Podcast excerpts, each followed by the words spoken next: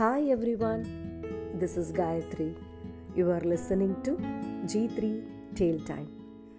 இன்னைக்கு உங்ககிட்ட ஒரு இமோஷ்னலான ஸ்டோரியை ஷேர் பண்ணிக்க போகிறேன் இந்த ஸ்டோரியோட பேர் ட்ரெயின் விண்டோ தேஜு ஒரு twenty five years old boy தேஜுவும் அவங்க அப்பாவும் ட்ரெயினில் ட்ராவல் பண்ணிட்டு இருந்தாங்க. ஒரு ட்ரெயின் விண்டோவோட ஆப்போசிட் ஆப்போசிட் சைடில் ரெண்டு பேரும் உட்காந்து ட்ராவல் பண்ணிட்டு இருந்தாங்க. இந்த சின்ன பசங்கள்லாம் அந்த விண்டோ சீட்டில் உட்காந்துட்டு அந்த கம்பியை பிடிச்சி தலையை எட்டி பார்த்து வெளியில் போகிறது எல்லாத்தையும் ரொம்ப ஆசையோட வேடிக்கை பார்ப்பாங்க இல்லையா? அது மாதிரி தேஜுவும் வெளியில் எட்டி பார்த்துட்டு அப்பா அப்பா அங்கே பாருங்கப்பா மரம்லாம் பின்னாடி போகிற மாதிரி இருக்குல்ல அது என்ன கலர்ப்பா? அப்படின்னு கேட்டான். அவங்க அப்பா சொன்னார் தேஜு அது க்ரீன் கலர் அப்படின்னாரு. கொஞ்ச நேரத்தில் இன்னொரு ஒரு மரத்தை பார்த்து அப்பா அப்பா இது என்ன மரம்ப்பா அப்படின்னு கேட்டான். இது வந்து வேப்ப மரம் அப்படின்னு அவங்க அப்பா சொன்னார்.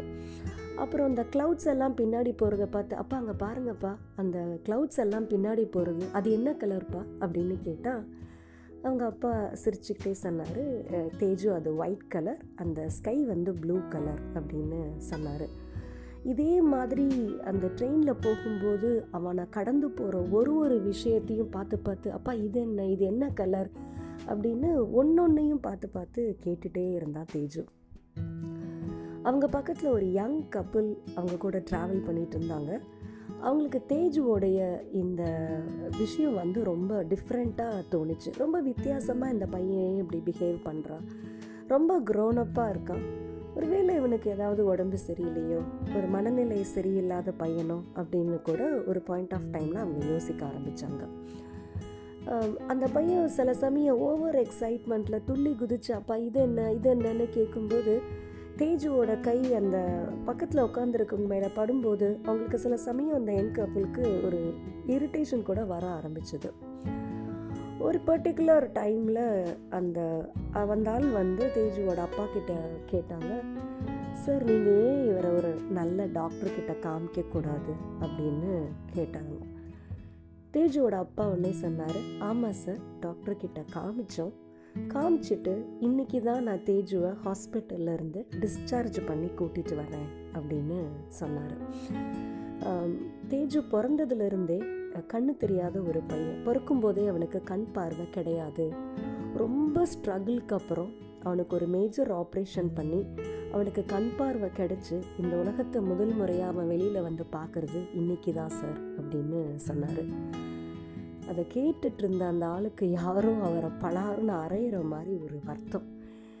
என்னடா நம்ம ஒரு செகண்டில் ஒரு பையனை நம்ம இப்படி யோசிச்சுட்டோமே? இந்த அப்பா எவ்வளோ கஷ்டப்பட்டு ஒரு ஸ்ட்ரகிளுக்கு அப்புறம் அந்த பையனுக்கு கண் பார்வையை வர வச்சு வெளியில் கூட்டிகிட்டு வராரு நம்ம இன்கேஸ் வந்து உங்கள் பையனுக்கு பைத்தியமா? இல்லை மனநலமை சரியில்லையா? அப்படின்னு சில வார்த்தைகளை கேட்டிருந்தா அந்த மனசு எவ்வளோ பாடுபட்டிருக்கும்? எப்படி ஒரு நிமிஷத்தில் நம்ம இதெல்லாம் வந்து யோசிக்காமல் இதை போய் அவர்கிட்ட கேட்க வந்துட்டோம்? அப்படின்னு ரொம்ப வெக்கப்பட்டு உக்காந்துருந்தாரு.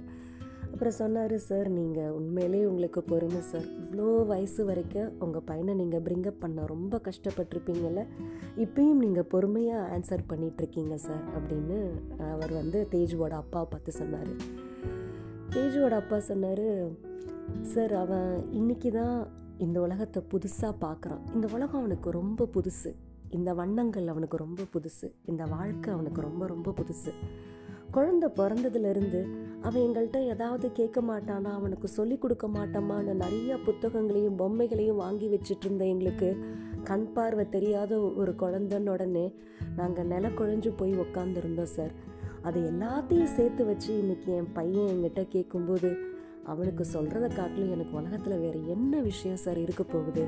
நான் ரொம்ப சந்தோஷமாக இருக்கேன். இன்றைக்கி தேஜு மட்டும் இல்லை சார்.